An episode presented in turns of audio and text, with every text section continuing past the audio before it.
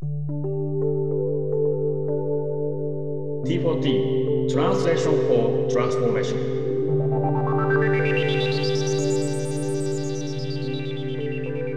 こんにちは、伊藤理恵です。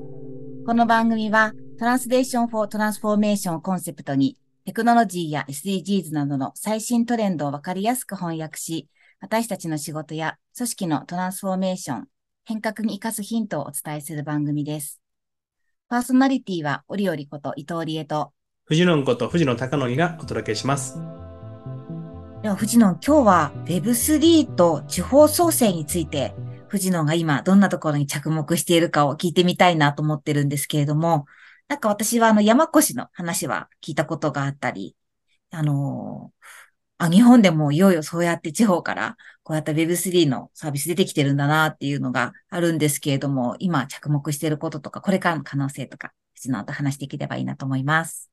はい。あの、山越村は、あの、ご存知ない方もいると思うので、ちょっと簡単にここで解説しておくと、あの、中越地震があったことによって、新潟県にあった山越村というものが、まあ、非常に限界集落にもともとなっていたんですけれども、うんえー中越地震の後だったかな、えー長岡市に、えーまあ、平成の大合併でえー吸収されて、今山越村自体はき行政区分としてはないわけですよね。だけど山越村を愛している人や山越村にあるその文化とか、えーその伝統っていうことをどうこうこれから世界の中で残していきたいかみたいなことに思いを持っている人がいて、で山越村の錦鯉が名産であると。で、錦鯉自体は今世界的に、まあこれ投資価値もあるけど、あの、やっぱりこう、一つの美、美として、アートとして、あの、面白いっていうふうに世界から着目されてるところもあったから、山越村は、錦鯉のアートを、コレクティブアートを NFT にして、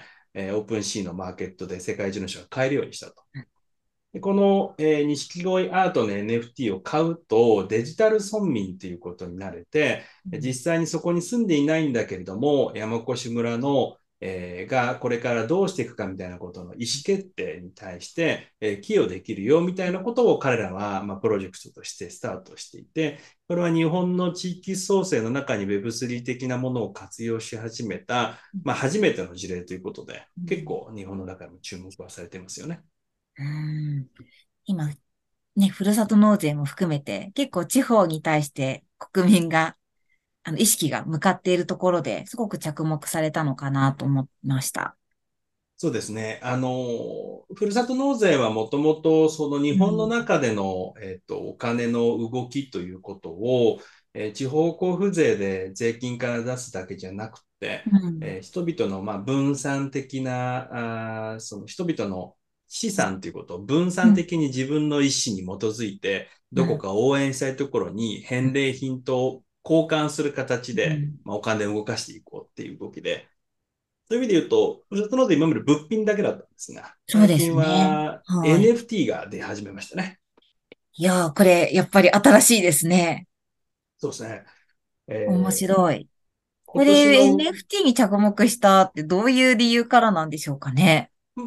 まあ、あの、NFT が、その、その地域との関係を持つ入り口になるっていうことうん。になるわけですよ。関係人口づくりみたいなこととまさにそうですねしてるんでしょうか？まさに関係人口ですね。で、その関係人口って、その移住とかっていうふうにリアルに実際にそこに住むっていう前に、うんその地域との接点を持つっていうことを増やさないと、うんえー移住者だって当然増えないし、もしくはその社会的にその着目されていかないと産業を誘致するっていうこともできなかったりするから、関係人口をいかに増やすかっていうのは、まあ、僕が住んでいる田舎の愛知県西尾市みたいなことも含めて各地方自治体が考えていることなのですが、うんここに NFT を活用するポイントは何かうんってことですよね。そうですね。まあ、NFT 自体が、その、えー何の NFT をか、あの何を NFT 化するんですかっていうのはうんいろんな手段があって、さっき紹介したみたいな山越村はアートで、えーその、まあ、いわゆる自負画像みたいなことを自分の何かの形で表現するっていう使い方になったわけですけど、最近面白いなと思ったのは、あの、岩手県の遠野市ですね。はい。あの、柳田国男が、あの、日本の村として、まあ、民族学的に研究したら遠野市ですね。うんカッパ伝説とかがある。はい。遠野市の NFT をお作った人たちが、まあ、えー最近、えー注目されたはい。2022年10月27日ですね。ふるさと納近税の。最近ですね。はいふる。さと納税の返礼品に NFT コレクション、ゲームオブロータス、遠野源連単ですかね。ふるさとチョイスで買える。ちょっと見ました。見ました？なんだろうと思って。あ、この仕掛け？面白いなと思ったんですよ。うん。行ってみたくなる。おうこれを、まあこれどんなものかというと、あの、ゲームの、えーキャラクタそうそうー、。えーあんまゲームやんないんですけどね。はい。神話に登場する3人の娘そうそう、そう雨、海、ニオとして NFT キャラクター化するとともに、NFT のアイテムを入手して、キャラクターや背景イラストをカスタマイズできるウェブアプリということで、現実世界の遠野とリンクして楽しめる Web3× 地域の仕掛けを用意しているということなんですけどね。これ、あの、もし、まあこれ5万円っていう、まあふるさと納税なんで、実際あの、普通にあのオープンシーとかね、買うときはもっと安いんですけど、うん。えー、ふるさと納税なんでね、5万円って確認になってますが、仮にじゃあ、オリオリがこれ買ったら、どういうふうにこの後関係人口として変化しそうだと思いますか？いやー、なんか私が見た感じで言うと、まあ、結構その東北ってこれからもうコロナ負けてきてるから旅行とか行き、行くときには選択肢にあげたいなと思ってるエリアだったりするんですよね。で、そういうときに、あの、まあ、いわゆるその宿泊する場所とか、有名なその観光地みたいなところはあるけれども、この、なんか旅行ができなかった2年間を経て、こう、次旅行に行くときって、結構その、なんか住む感覚とか、なんかこう、今まであんまり知らなかったけれども、なんかすごくこの地元の人が魅力に感じてるところとか行ってみたいなとか思ってたんですけど、なんかそのキャラクターとともに、その地域の、その大きな観光地ではないところを、こう皆さんが接続できるようなこといろいろ考えてそうな様子が伺えて、あ、なんかもっと入り込めるというか、キャラクターと一緒になって、キャラクターをこうリッチにしていくことで、あ自分がその地域のことをいろいろ知ったみたいな、自分の旅行記をキャラクターにこう反映できるみたいなところが結構起きそうだなっていう予感があって、楽しいなと、キャラクターに自分を被せる感じですかね。うん、なるそんなほど。旅ができるっていう印象をパッと見た感じで持ちました。なるほど。旅行記っていうのはとてもわかりやすいですね。うんうん。そうええなんか、今まで、じゃあ NFT じゃなかったとしたら、どういうやり方によってこの世界観が実装できていたのかっていうことを考えてみると、えー駅について、遠野市の駅について、なんかスタンプカードの、スタンプラリーっていう感じだよね。はい、スタンプラリーなんですよ。で、その紙が用意されて、駅員さんから渡されてで、り。それをあの、お店、いくつかのお店に行くとスタンプがもらえて、そのスタンプラリーをコンプリートしたら、なんかぬいぐるみとかもらえるみたいなもらえる。みたいな。そう。で、その後、スタンプラリーのその紙は、まあ、うんゴミ箱に行くみたいその通りです。ゴミ箱に行っちゃうんですよ。結局、写真と一緒になることもなく、スタンプラリーのカードは消えちゃうんですけど、今回 NFT になることによって、例えばそこに自分が撮った写真だったりですとか、なんかそういうのも全部自分のデジタルの中に残せるみたいなことができるようになってくると、同じキャラクターなんだけれども、A さんのキャラクターは、なんか違うその旅行記があってとか、その旅行記が人によって違うものが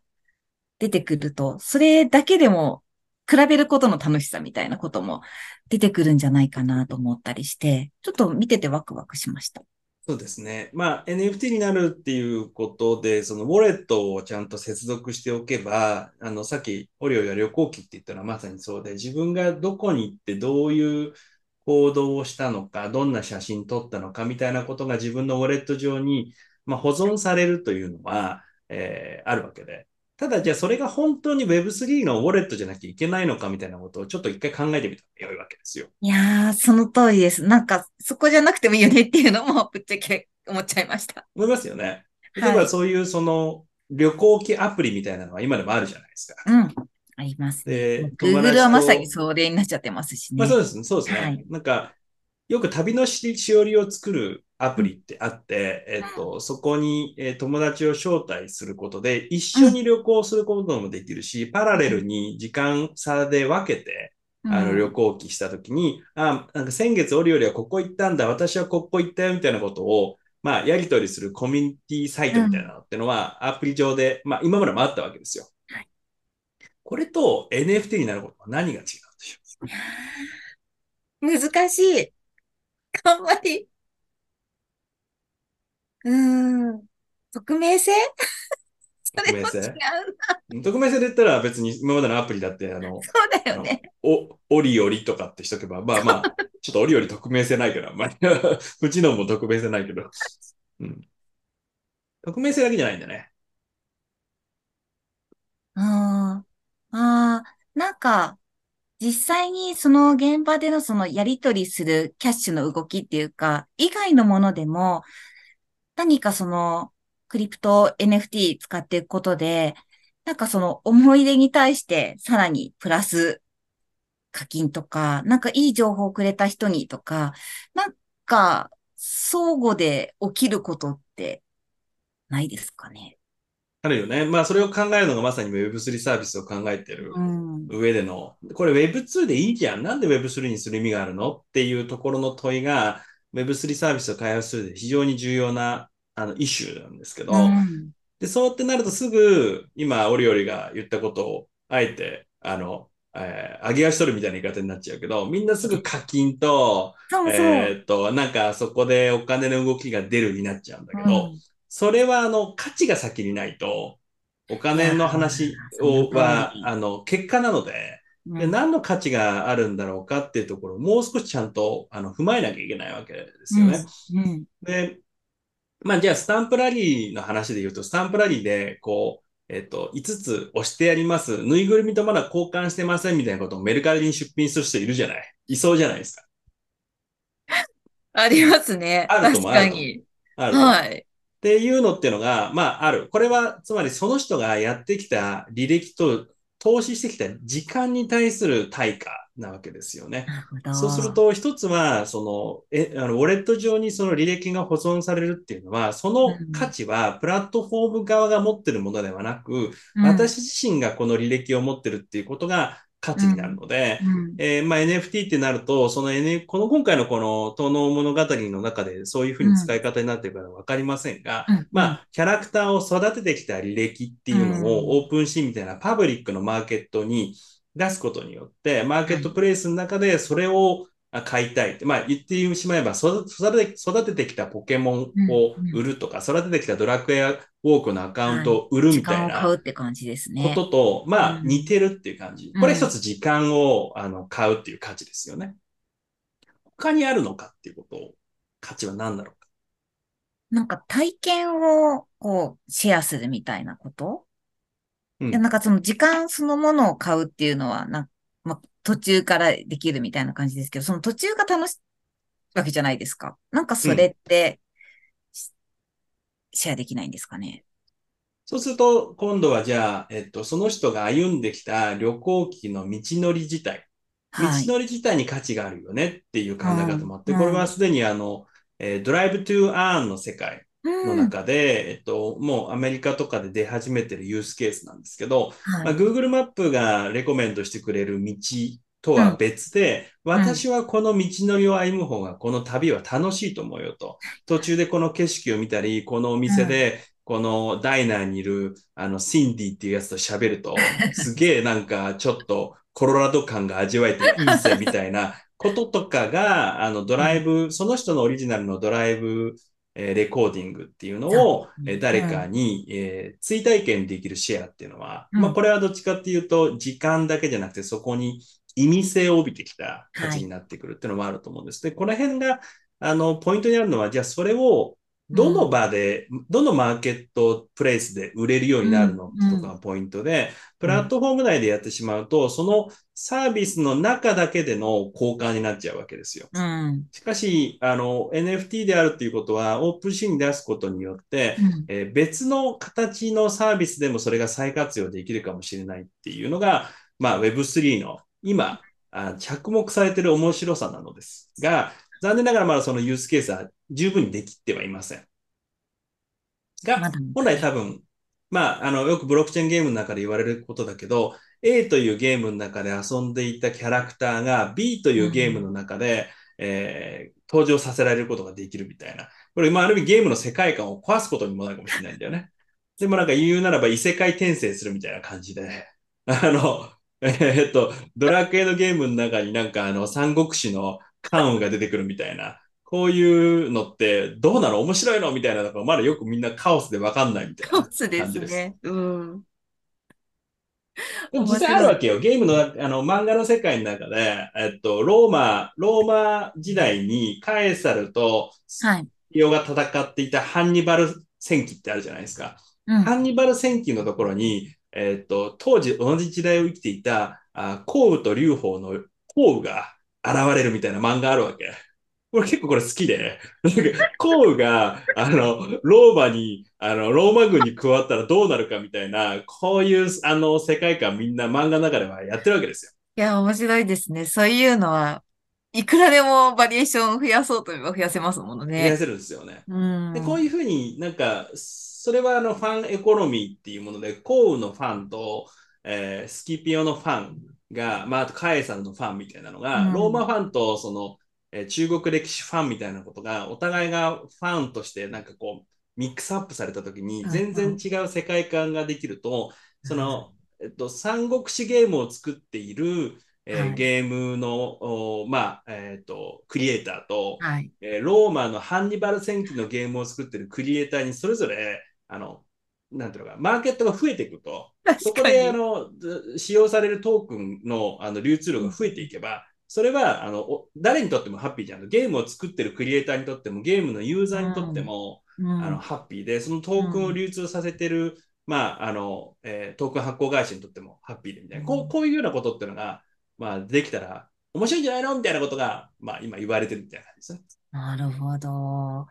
これ今、遠野だけだと、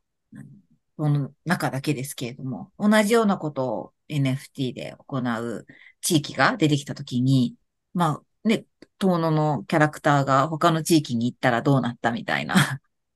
になるんですよね。なってくるってことですよね。ええだからあのゆるキャラって、あの、まあ、ウゴの竹の声にたくさん出て、ね、あはい。の、誰でしたっけ？あの、ゆるキャラをはじめに、ゆるキャラって言い方をした人。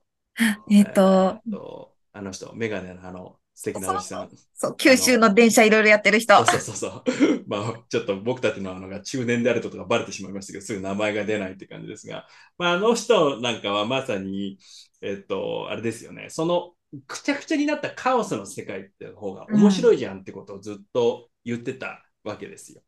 そうですなんでね。それで言うと、地域が、地域同士で、あの、競争してる、つまり、えー観光人口の取り合いしてるって面白くないじゃんっていうふうに、まあ思うと、えー山越村がやった一つの実験は、あの、いそれぞれの行政区分を超えて、はい。人々がそこに愛を持って、これがコミュニティだよねって思うところが、直接海外から、あーファンと、その結果、あの、お金を呼び寄せることになれば、うん、いいんじゃないかっていう、これ結構重要なポイントで、うん。今、ふるさと納税でやっていくと、当然、その自治体、行政区分ごとに発行するっていう形になるんですが、うん。これが NFT っていうノンファンジブルトークンを超えて、あのうん。ファンジブルトークン、つまり、あのもうこうトークノミックスがもし日本の中で来年以降出てきたとしたならば、僕はこの行政区分を超えた形で地域創生っていうのができてくるっていうふうになると思うんですよ。うん、うん。で、ここに今後く増えてくるといいなって思ってることをちょっとだけ喋ると、はい。あの、やっぱり僕が今、あの、着目してるのは東、やはり東北で、えー東北において、えーその、この、まあ、文化、それからあとは食べ物ですね。はい。うん。特に、やっぱ東北たくさんの水もいいから日本酒の蔵があるんですけど、はいで、その日本酒のサステナビリティっていうパーパスをうん。頭に置いた上で、そこに行くためのロードマップで一体何があったら、えー日本酒、そしてまあ日本で酒米を作る人がいるから日本酒っていうのができるわけなんだけど、はい。酒米がどんどんその価格が下落する、日本酒が売れなくなる、うんそうするとあの日本における東北、まあ、米どころみたいなふうに言うと、そこの農産物のサステナビリティが、まあう、ん担保されないじゃないですか。そうですね。それをパーパスに置いた上で、各行政区分や各その酒蔵っていう項を超えて、はい。えートーカナイズコミュニティっていうトークンによって、えーこう、えーなんていうかな、つながった、うんはい。えー関係性っていうのができて、うんで、それ海外から日本酒ファンみたいなのが、うんえーその、まあ、例えば、お田んぼ自体を NFT にしといて、はい。で、そこでできたもの、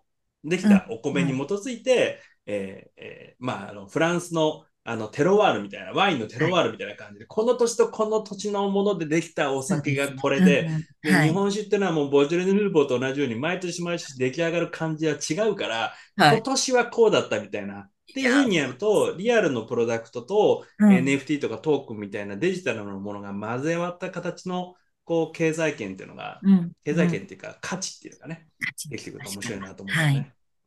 やー面白いと思います。いろいろ、なんかね、継続するためにいろんな取り組みはしてると思うので、それをこう世界に広げていく上で、この NFT だったり、FT っていうものが出てきたときに、どんな可能性があるかっていうのは、これからも追っていきたいところですねそう。ですね。ぜひ、あの、このふるさと納税で買えるっていうのは、ウォレット作んなくても、現金で、ね、クリプトで、イーサで購入しなくても、うん。あの、現金で、しかも、あの、えー何？あの、節税効果がある形で NFT で触れられるんで、この遠野市のやつとかはぜひ買ってみるといいんじゃないかな、なんていうふうに思います。この番組は働くを変える窓を開ける株式会社働き心地研究所と知恵を広げる知恵を育てる株式会社モンジュの知恵の提供でお送りいたしました。